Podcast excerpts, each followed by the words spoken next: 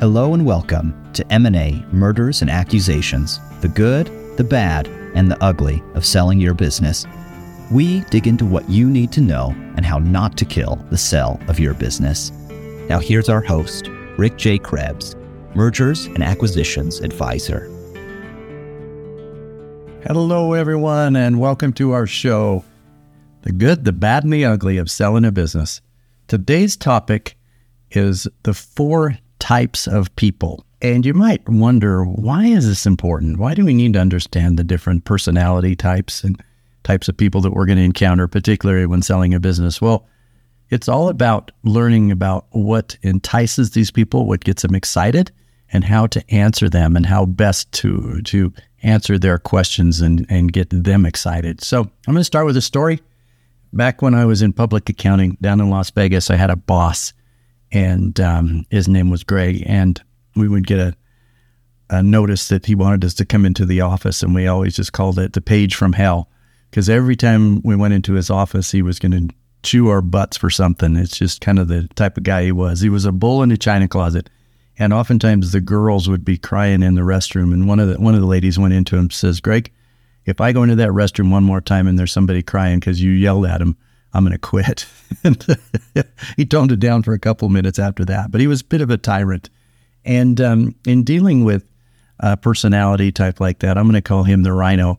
In dealing with that, particularly an accountant, you had to answer the questions very specifically and very briefly and accurately. And if you did not, you get blasted. And if you did and you became part of his little club and he liked you, then it was all great. But if not, then there were more people outside of his club than inside his club. And I tell you that because knowing how to deal with these people and knowing how to answer and to get them excited is extremely important through the selling process, because you're going to want to have a read on your buyers ahead of these meetings. You're going to want to know where they're coming from. Let's use an example here of the beach. So there's four different types of people. And if you're on the beach, you can spot them. So first, there's the captain. He's the ship captain. They call him the rhinos, the visionaries. They're the people that are the movers and shakers of the world. The second type of person is the surfer. You know, they're the surfer dudes. They're having fun. It's all happy. It's all fun and games. They don't have a job, but hey, as long as they're riding the waves, it's all good, man. That's the surfer. You know, then there's the lifeguard. A lifeguard is the do-gooder. They're trying to protect people, protect humanity. They're the Mother Teresas of the world, the one that want to help. And then fourth, there's the lap swimmers. You see, just outside in the bay here, there's going to be a lap swimmer, and they're just very methodical, very systematic about their approach. If you've ever watched the lap swimmers, they just go back and forth and back and forth. So those are the four types of people: captain, surfer, lifeguard, and lap swimmer. Now, I want to talk about each one a little bit. Let's start with the captain, the visionaries, the rhinos. These people are usually the ones that are driving the ship. They're the captains. They're the ones that are leading the charge. And the questions they ask and how to spot them, usually what they're going to ask is they're focused on vision. They're focused on potential. They're focused on opportunity. And so how to spot what type of person they are is by the questions that they ask. It's very simple. You just sit back and you look at them. You're like, oh, yep, that's a surfer. That's a yellow personality. I'm going to call the captain the red personality. Anyway, and you can tell. And you're like, okay, when I've got a surfer, this is how I'm going to answer. When I've got a visionary, this is how I'm going to answer. So the questions that a visionary person would ask is, what is the potential with this company? What can this company do, and where can we take it? The thing that motivates them is vision, potential, and opportunity. And so when you're talking to a visionary, talking to a captain, you're going to talk about where we're headed and where we could go. And by merging these two companies, we have economies of scale, and we have, you know, 1 + 1 doesn't equal 2. 1 + 1 is equal to 5, and this is how it works. And so that's how you speak to these people. You answer them and talk to them about where you're headed and where, most importantly, it can go. Common roles: the CEO, the buyers, they're ship captains. Their strengths are their movers and shakers. They're big picture guys. They're Elon Musk. You know, they're guys that are out there doing things, and they're, that's one of their strengths. But their weaknesses is sometimes they overlook the details. And so they need to have an entourage of other types, of methodical types, of bean counters and accountants and attorneys to help them, because sometimes they'll get into trouble. Now, the next type of person, the surfer, these are the happy guys. These are the people that it's all about the fun, the party, the enjoyment. It's about creation. I typically see them in the marketing role. I see them in sales. Questions they ask is they're going to ask, how do we market? How do we grow this business? What are your sales like? And or what are your sales systems like?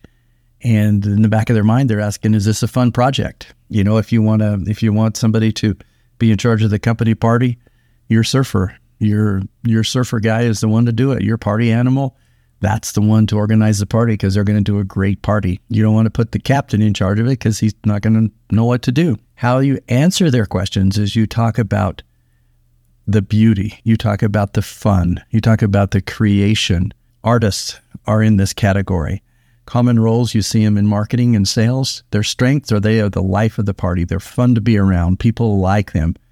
Their weaknesses are, because they're too much on the party side, they don't pay attention to the financial side, for instance, or maybe the rules that, you know, rules are to be broken. And that's how they kind of look at things. Example is just a surfer dude. You think about someone who is in this category, they're the ones that love to have fun. Number three, these are the do-gooders. These are the lifeguard on the beach. They're the ones that are out there watching out for other people, watching out for humanity, watching out for the planet. And they're going to ask about the company and how you've helped mankind, how you've helped the climate or the world or the universe. What motivates them is charitable intent, making an impact on people's lives, on the planet, on the universe. How you answer them is you talk about how what you do benefits the employees. You talk about the employee benefit package, for instance. You know, you talk about how it benefits the world, how green the business is, how it benefits the climate. And you want to emphasize that. Talk about charitable contributions and the charities that the company gives to. Common roles, I see them often involved in nonprofit organizations. The strengths are they keep us grounded, right? They keep us thinking about what is most important. And their weaknesses, sometimes they overlook profits. So it's like, hey, let's save the planet, but we don't ever have to make profit in order to do so. We're giving all our money away or giving to a charity, which is good, but it has to be also done systematically and properly. An example of this is Mother Teresa, you know, someone who really is concerned about other people. The fourth type, this is the lap swimmer. These are methodical people. They're bean counters, number people. Engineers, CPAs. I'm a CPA and I'm a methodical type thinker. The questions that they're going to ask are, why was the 22 EBITDA down 2% versus up 3.8% compared to 2021? You see that question? That's right into the heart of the details of the financials. They're going to ask the question, how much does it cost? Your visionary is going to ask, what can it do? But a methodical is going to ask, well, how much does this cost me? They're always looking at the cost, the bottom line. What motivates them is order, accuracy, numbers, systems, processes, methods, and rules. Now, they drive the surfer dudes crazy, right? Because they could care less about rules. Life is about the enjoyment and about fun.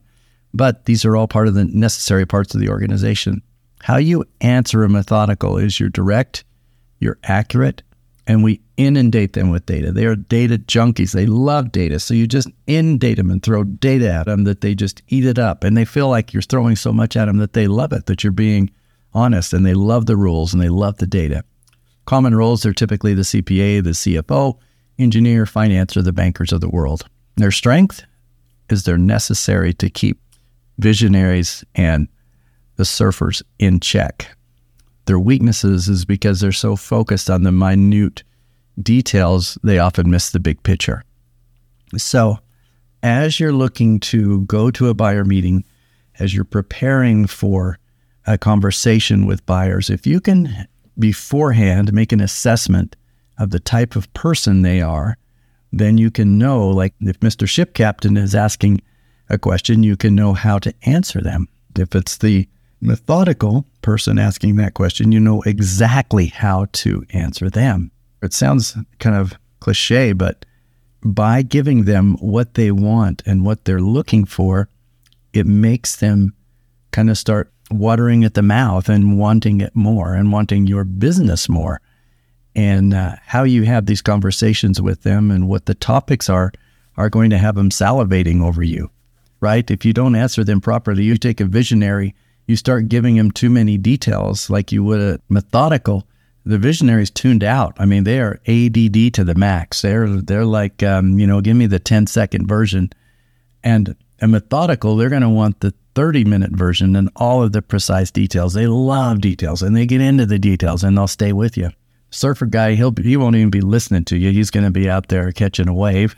But you see what I mean? It's how you approach them and how you answer their questions are going to help you in immeasurable ways as you're selling your business. I want to take some time now and elaborate on how we answer each of these four different types of people. I think the first thing to know when you're working with these four people is, what is their motivation? You need to identify their motivation and then speak to that motivation. For example, if you're a car guy and you really like Corvettes, you're going to be most intrigued and interested in people that are talking to you about Corvettes, right? That's where your interest is. That's what you like. Engine size, horsepower, color, year, C1, C2, what was it? What are they doing next year? Those things interest you. You're not that interested in how the weather impacts the roof of the building, for instance, or the wind impacts the weather of the building. Now, an engineer would be interested in that, but a car guy who likes Corvettes is not interested in that. So it's extremely important as you're working with buyers to, one, identify the type of person they are, and two, once you've identified that their type or their personality type, then you speak to that. For instance, let's talk about rhinos first. How do you answer a rhino? Rhinos are typically the CEOs. They're the movers and shakers. What motivates them?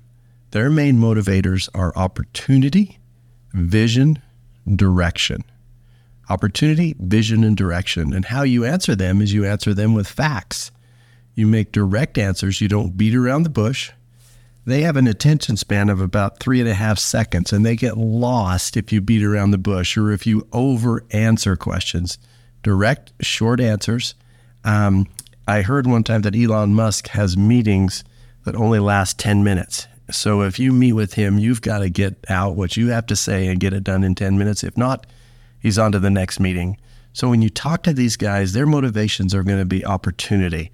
Where can this business go? How can it grow? With additional capital, it can do this or that. Or what is the direction of the business, and what is the vision of the direction of the business? Those are the things that excite them. Those are the things that are going to get them kind of drooling over the business and willing to pay more money. So you're going to talk big picture with them. Emotions don't matter. They want you to be realistic, and they want to know, where can this business take me? What can it do for me? How can it grow? An example, back to Greg, my old boss. Before you went into his office, after we got the page from hell, we had to go in there. We realized that you have to go in with your homework ahead of time and be prepared to answer. You got to be prepared to stand your ground. And if you don't know the answer, do not guess. Give them straight up truths. And if you feel like you have to guess or squeeze out an answer, just don't do that. You stand your ground. So with the SaaS company that I was selling, or I sold a couple of years ago, we had the buyer, and he was a rhino. And the main guy leading the buyer team was a rhino. And he was talking about banking, and this was a lending company. And we talked about banking, not just amongst credit unions and banks, but where is banking going in the future? And we talked about channels and opportunities and what this software was going to do for them. And it lit him up. He got excited. So the weaknesses of rhinos and CEOs is sometimes they overlook the details because they're so involved in the big picture, they overlook the details. Now, how do you answer a surfer? Surfers are typically the salespeople, the sales director in the business. Their motivations are fun, party, excitement. How you answer them is you tell them how much fun it is to work at your business. You know, they love to see. I've got a company we're selling right now, and I think larger than the office space is the soda and game area. You know, these SaaS companies, they have ping pong and pool tables and all kinds of things, little cars to ride around, looks like a playhouse, but they love to know how much fun it is. And so you answer them, your answers to their questions are in regard to the excitement and to the fun. You know, the green glass door reviews of the employees, that it's a great place to work, voted as one of the top places to work in the state. Those are things that will really resonate with them. You talk about sales teams, you talk about functions, you talk about the excitement and the fun, talk about big deals that you did, you know, the big wins that you made. Office environment and workspace environment are important to them. For example, tell them about the benefits of working there, how you like to work remotely, for instance, if you work remotely. If you don't work remotely, tell them how cool it is to be in the office with all of these really cool people and how it enhances your, not just your working relationships, but your personal relationships. Those are the things that are going to be exciting to them. Weaknesses. They don't care that much about profits as they do about having fun. So have them plan the parties, but give them a budget. So now let's talk about the lifeguard. These are the Mother Teresas. These are the ones that are motivations are helping people and helping the planet. You're going to talk about charity. Money is not a motivation for lifeguards. They're too interested in trying to help people and help the planet. So don't talk about money unless it's how much money you spent to save the planet. For example, there's a B corporations out there and they donate. Oftentimes, or there's another one called 1% for the planet where they donate 1% of the gross sales to the planet. You know, like Patagonia, for instance, does this. And these are the things that are intriguing and interesting to lifeguards. These are the things that are going to help them to pay more for the business. So how do you answer them? You explain why the business exists and how it helps make people's lives better. You explain how it improves the quality of life or efficiencies in their lives, how it makes their relationships better. You tell stories that tug on the emotions of customers, employees, and vendors who you have helped. Weaknesses. Nonprofit organizations are just that, nonprofits. So they don't make a lot of money. And in fact, they're not interested in making money. They're interested in helping. And so they don't care as much about the profits as they do about the motivation and how they help. Okay. Last, how do you answer a lap swimmer, or I call them methodical? These are the accountants. These are the engineers and the attorneys. Their main motivation is rules, regulations, and they love methods. They love systems and processes and organizations. Generally, they're not in charge. And if they are in charge, it can be ugly, right? Because they're so worried about the rules. And they're often better as seamen than they are ship captains, accountants, engineers, and attorneys. So how do you answer the questions? Well, we're going to do another one, or we did another segment here on zingers. And you deflect, and then you inundate with data. Don't piecemeal the data. Send it in loads. They love data. They're data junkies. Tell them the facts. They like accuracy. They don't like it blowing smoke. You know, they want to hear the facts. Tell about your processes, your organization, your systems, your proprietary software, and how well it runs, and it makes the company run efficiently. They love well-oiled machines. They're also the most likely ones to ask the zingers. You know, you'll have the rhinos come in and they'll bring their little methodical people to ask the zingers. They don't want to ask the questions, but they'll ask them to. Weaknesses of the methodicals are that they can overlook the big picture because they're mired in the details.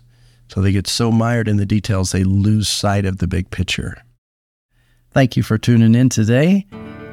The Good, the Bad, and the Ugly, M&A, Murders, and Accusations. The Good, and the Bad, the Ugly of Selling a Business. Thank you for attending our podcast. We invite you to join us for future episodes of M&A, Murders, and Accusations. The Good, the Bad, and the Ugly of Selling Your Business. You can also visit us at www.bsalesgroup.com or email Rick directly at rick@bsalesgroup.com.